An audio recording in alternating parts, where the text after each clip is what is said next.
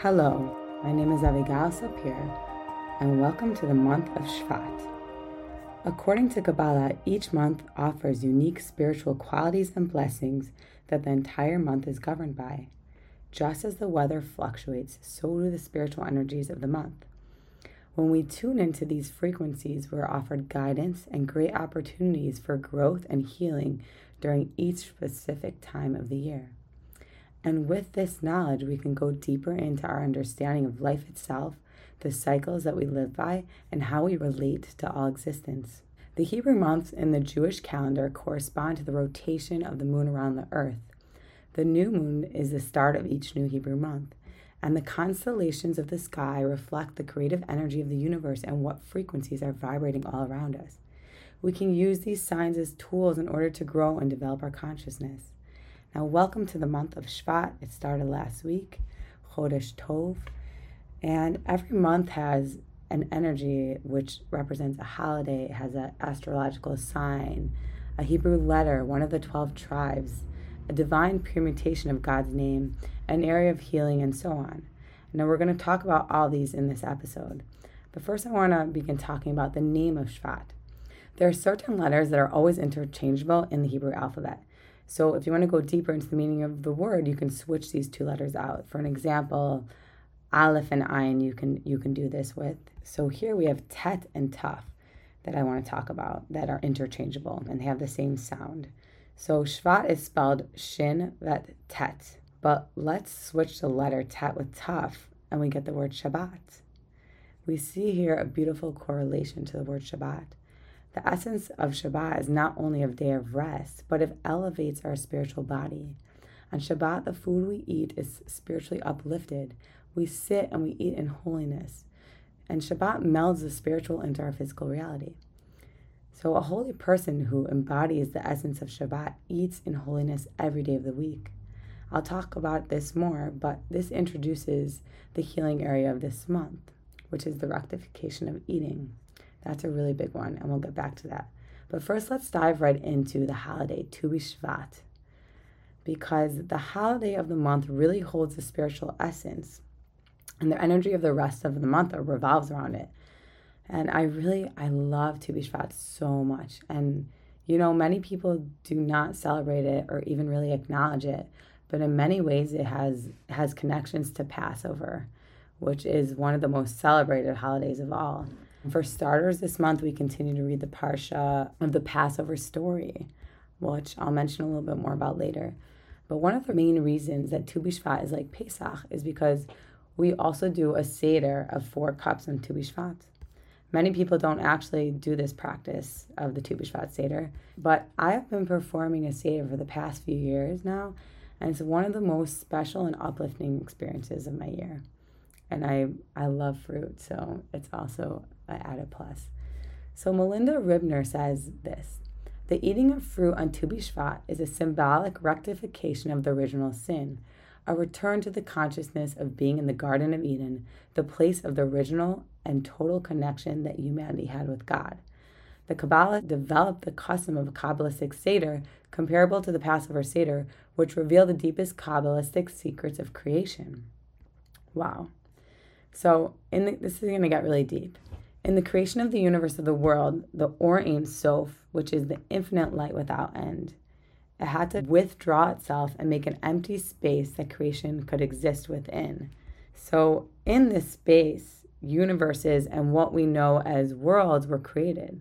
And Kabbalah teaches us that these four worlds, they rise up in levels of spiritual existence. And these worlds are Atzilut, Bria, Yitzira, and Asiya.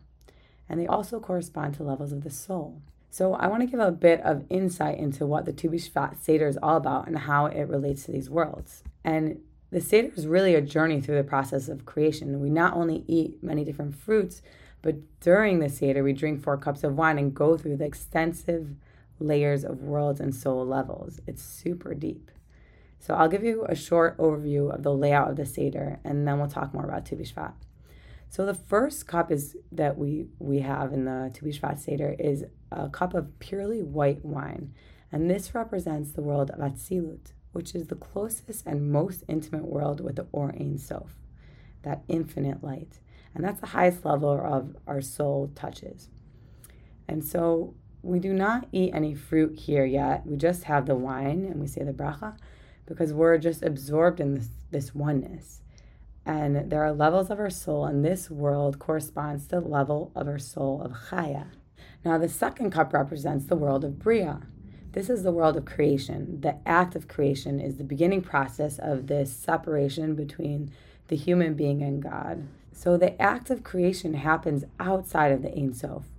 Remember that there was a void that was made, and this space where the Ein Sof withdrew itself so the worlds could be created within this space. And here we drink the second cup of wine, and it's mostly white wine with a bit of red wine mixed into it. So we introduce the red wine in here. And the first fruits that we eat associated with this world are the fruits that are completely edible. There's no klipa, which is like the inedible part of the fruit, the protective layer. So we eat fruits such as grapes, figs, and blueberries because you can eat this whole thing. There's no, no inner part you can't eat, and there's no outer part that you can't eat. You could just eat the whole thing. And this world of Bria corresponds to the level of our soul of Neshama. Now, the third cup is for the world of Yitzira, the world of formation. Now we are here switching over to more red wine. We drink a cup of mostly red with a bit of white mixed into it. And the fruits that we eat corresponding to this world are the fruits that have pits or a core. The outside is completely edible, but the middle is not. Fruits such as olives and dates, peaches, cherries, apples, and pears. And this world is the level of our soul called Ruach. Now, the fourth cup is for the world of Asiya, the world of action. And this is the physical world that we live in. This is Asiya, is the world we live in. So now we drink a cup of completely red wine. And the fruits we eat here are pomegranates, almonds, walnuts, and mangoes, etc. They have a protective outer layer covering the part that we can eat, the inside layer. And the world of Asiya corresponds to the level of our soul of Nefesh. So that's just a little overview of the Tu B'Shvat Seder. If you can do one, if you can find one in your area that someone's performing, or just do a printout online, I'm telling you, it's super holy and super deep, and it really helps you understand um, the process of creation and, and, about how the universe is created and the worlds and ourselves. And it's, I'm telling you, just um, go and try it. So let's go deeper into what Tu B'Shvat is all about. It's known to be the New Year's day for the tree. And the holiday of Tu B'Shvat comes on the full moon and celebrates the rising of the sap from the earth. It celebrates the earth, the trees, and all the sprouting seeds coming forth into this world. It's officially the new year for the tree, and it's the hidden mystical time of rebirth. And it's like this energy of old leaving us and newness sprouting forward. So, a lot of people actually feel more comfortable when things stay the same, but I actually love change. I love fresh movement and newness in the air. It's I love it. And it's it's also right now it's still very much winter and cold.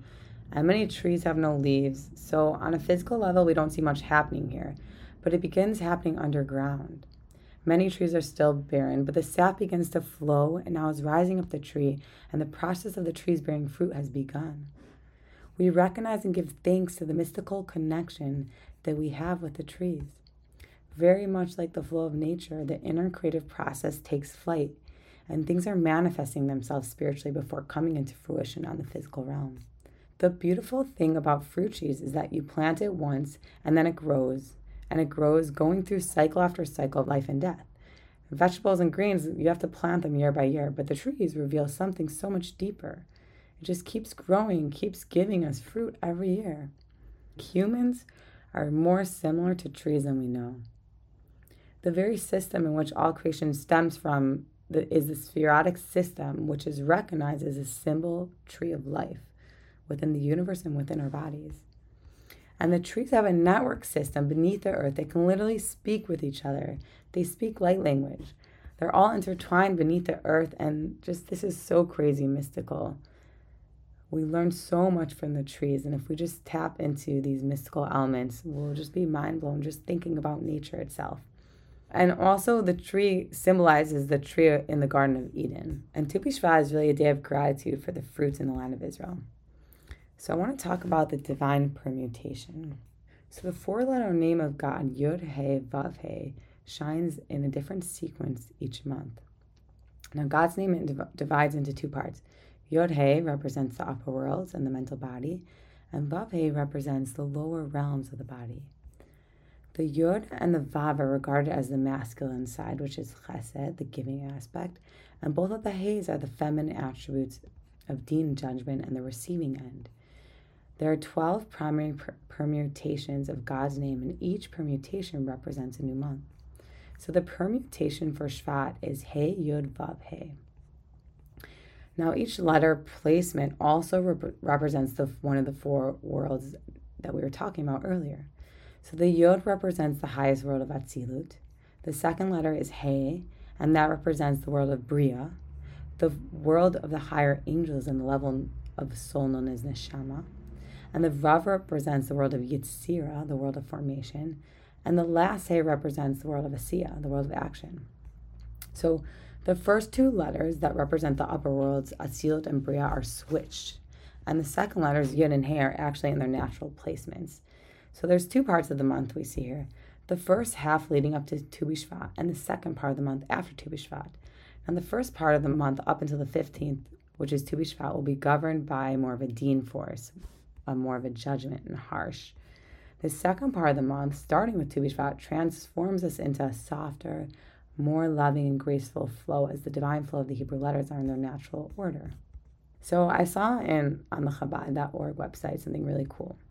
So Tu B'Shvat actually contains the energy of the four letters of Hashem within it. Two, the Tet and the Vav, is the 15th day, and 15 is the numerical value of Yod and He. Yod being 10 and He being 5. If you start counting from Nisan as the first month, it's actually considered the first month of the year um, Tu B'Shvat is the 11th month of the year, which is the numerical value of Vav and He. Vav being 6 and He being 5, so that equals 11. So right there we see a beautiful deeper connection that reveals the godliness of Tu B'Shvat. So let's go into the healing area of the month. Shvat is all about our healing our relationship with food, and the sense of the month is taste. Why do we have a desire for food? Our soul needs nourishment, and we don't always know how to give it what it needs, so we consume physicality. We often overeat, we rush through it, and we're not fully present while we're eating. And Reb Shlomo says that the most that most animals don't overeat because they don't have the same yearning as our neshama does. They only have an animal soul, so they don't have the higher levels of the soul that we have. So that's very interesting right there. That's very beautiful. But what if we could taste the spiritual existence within the physical reality of our food? The holy word of Hashem is within our food, and we make bracha before eating to elevate and restore the sparks. And if we're mindful, we will say our blessing more slowly with greater kavana, which is intention. And this makes a world of a difference and totally changes the frequency of the food. Believe it or not, but it's true. I think this is the ultimate rectification of our physical world because our first sin as human beings here on earth had to do with eating. We ate from the forbidden tree. There's also a deep connection here with Shvat being the month associated with the trees. It's the new year of the tree, which is an absolute connection to the tree of knowledge in which we ate from. Something I've been adding into my eating ritual is in addition to saying a bracha, I like to say my own personal prayer as well, just a few sentences. With the power of my own words, I can transform anything, and so can you. So I can share a personal example with you. Um, for example, I'll tell you that when I eat meat, I like to raise up the sparks. One day, I'm going to be able to afford organic, grass fed, antibiotic, hormone free meat. And if I had it my way, I wouldn't eat meat at all, but my body type actually needs it to strive. So, what I can do is I can transform the energy of all these negative things that are in the just the meat that isn't organic and isn't grass fed and just they all have hormones and antibiotics and who knows what's in them. So I say something like this Thank you, Hashem, for this food that I'm about to eat. Please help it digest easily. Help it nourish me, give me energy, and guide me through my day. I'm sorry to this animal that, may have been mistreated during his lifetime, and I want to release and transform any negative energies that it may hold within it. I'm elevating the sparks as I slowly and consciously eat this food. Thank you. And I'll say something like that, not just for me, but I want to just give you an example of something that's deep and personal. And so you can add your own intention before eating, and it, it really is it's beautiful. It allows you to slow down and eat more consciously as well. And of course, sometimes when I'm in a rush, I won't do this, and I find myself taking bites of things standing up, but it's something that I'm really working on. And especially this month, this is where we should all put our focus. So, the food that we eat is the energy that we walk around with. So, I think it's crucially important to eat clean also. And by this, I mean just staying away from processed food, sugar, loads of caffeine. You know, it doesn't have to be so crazy. You know, soak your grains, wash your veg- veggies, and of course, eat organic when you can. Also, one should pay attention to how much one is eating. We can be eating healthy things, but when we overeat or eat to repress our emotions, then we're missing the point. When we momentarily refrain from food, we become more aware of our relationship to it. Another quote from Melinda Ribner, she says like this What and how we eat is, is an expression of who we are and what our relationship is to God. Food is a contraction of divine light, and by eating with the proper consciousness, the godly sparks within the foods are elevated and returned to their source. So, can we become aware of the deeper godliness within our food? How much do we pe- depend on food as an emotional comfort? Do we eat for the well being of our body when it comes to food when we eat and how we eat it? Some questions for thoughts help guide you this month and really heal those areas with the help of Shvat as a guiding force. And, you know, if you're sitting here saying, well, I don't really know where to start or how to heal my relationship with food, so just pray about it. Pray for guidance that that you'll be able to learn what to do next to heal this relationship. So on Chabad.org is a quote that says, Eating for the sake of heaven, for the purpose of strengthening yourself for contemplative prayer or study, is a very high practice. Yet it is still only a means to an end. Reb Elimelech suggests that it's higher to taste the presence of God within the food itself. This is also the implication of the verse from Mishle, Bekol darchacha de'eu. In all your ways, know God. The Baal Shem Tov teaches that in the act of eating, you can create yichudim, unifications between the physical and the spiritual. And this is really the essence of Shvat. Can we strive to bring our eating into a mindful practice? And if we do this, we can definitely re- reduce, if not get rid of, the amount of harsh judgment in our lives and restore the sacred flow of divine love and chesed. Now, we should also really pay attention to everything else that we ingest, not just food, but media, TV, music, books, this is all food that we're feeding our energy and how we hold ourselves in this world. So, this month, we should really fill our time with building motivation and feeding ourselves with inspiration. It's actually an optimal time to conceive new inspirations and plant the seeds of new projects. Just be open to newness, new people, new energy coming your way. And you know, you can continue to still hibernate as much as you can or relax.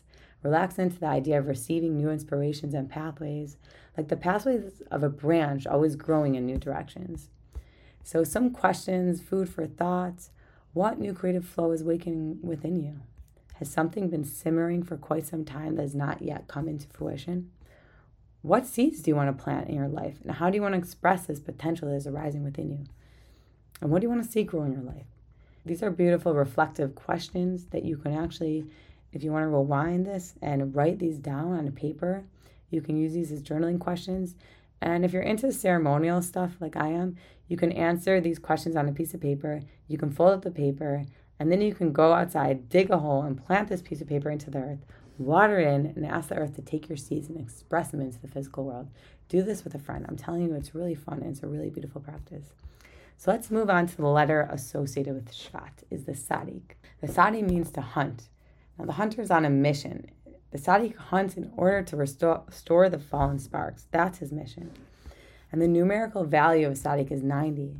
They say that when a person turns 90 years old, he starts to slouch and he starts to be completely humble in the face of God. So I love to look at the first time a letter appears in the Torah because it really represents its pure essence. So the first time we see a Sadik is in the first line of the Torah, and it's actually the Sadik Sofit, um, the long Sadik. It says, Bereshi bara Elokim et v'et haaretz. Here, the Sadik Sofi appears in the word haaretz. It's using the word haaretz many times. And we see haaretz is earth. So we see this connection between Tu B'Shvat and the land and the trees. And also the Sadik Sofi is in the is in the word itz, which means tree. So now let's look at the first time the Sadik appears as the actual Sadik, not the Sadik Sofit. is in the word totse. It says, and the earth brought forth vegetation. It means to bring forth or to sprout. And this is on the third day of creation when the earth begins to sprout all its vegetation.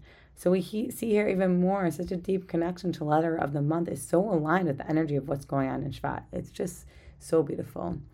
And the letter tzaddik represents the tzaddik, the righteous person. The tzaddik eats for the satisfac- satisfaction of the body, and the belly of the wicked always feels empty.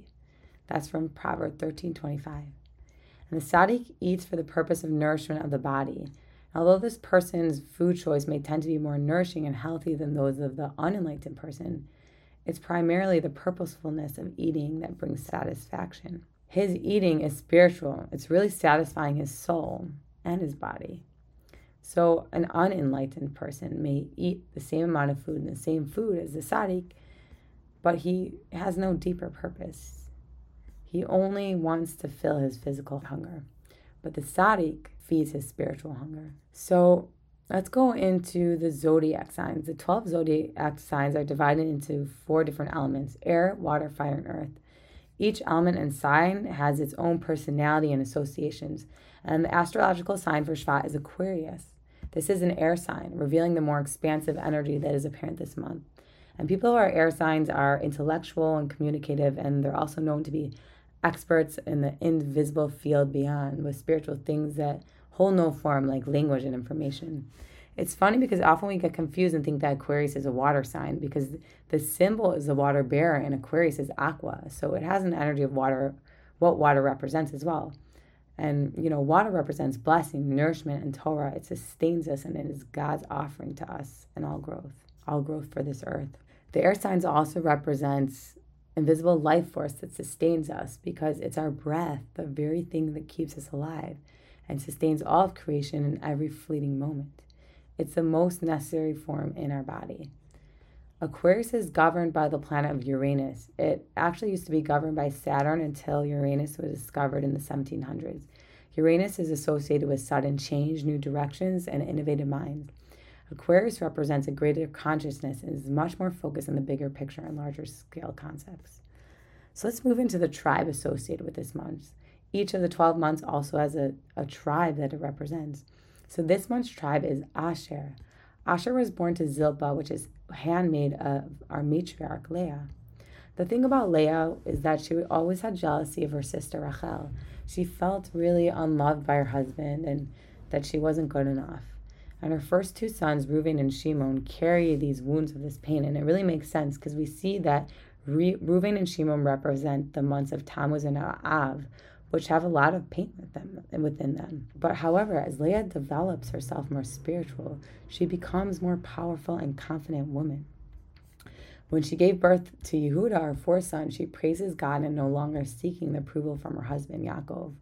And when she stops bearing children, she offers her handmaid Zilpah to Yaakov. Zilpah gives birth to Gad and Asher, and we see from this that she's no longer jealous. Rather, she's strong and confident. Because if she was still jealous, there was no way that she would give another woman to her man. She wouldn't be able to bear more sharing of him because she already had to share him and she always felt second best. So why would she do this? So at this point, her goal is just to expand her role as a Jewish mother of the tribes of Israel. So Asher really was born out of pure joy to bring more life into this world. And Asher represents joy and delicacy and riches says in Genesis in Breshit, out of Asher shall come the richest foods, and he shall provide the king's delights. In Rashi, it says that Asher's land shall be so rich with olive groves that will flow with oil like a fountain. His rich produce will be worthy of royal tables, and he will be sought by kings. And olive oil is actually said to represent the oral Torah, and it represents purity, for it never blends with other liquids. The name Asher also shares the root with the word Osher, affluence. Delicious foods such as fruit represent this fortune because they're not considered staples like bread and water. And we see this month because on Tu B'Shvat, our custom is to taste a royal array of these delicious fruits. The tribe of Asher also represents the qualities of youthfulness, abundance, and contentment. They were always happy with their portion, and their spiritual radiance kept them young and happy. Now, the Torah portions during this month is that we read a lot of action happens. We have Ve'era, Bo, Beshalach, and Yitro. We have Moshe rising into his leadership role. We have the 10 plagues that happen. We have crossing of the sea. and we have the Jewish people receiving the Ten Commandments. These are really big things that happen, and they're exciting. So Beshalach is one of my favorites. It's the splitting of the sea. And we learn from this miraculous event that life, when life seems impossible with crazy challenges, and it seems like there's no option of moving forward in sight, we feel completely stuck. We must remember how God took us out of Egypt and freed us from slavery. We must sing and trust and remember that when we trust and continue to move forward, God always makes a path before us. So, with that, I want to bless us all this month that we should be able to plant the spiritual seeds and sprout forward with trust and purpose. I'm wishing you all a beautiful Shvat, and may your Torah learning and all your good deeds bring home the hostages and end this final war once and for all. Thank you so much for joining me in this episode on Shvat. I love you all. Thanks for listening. Chodesh Tov.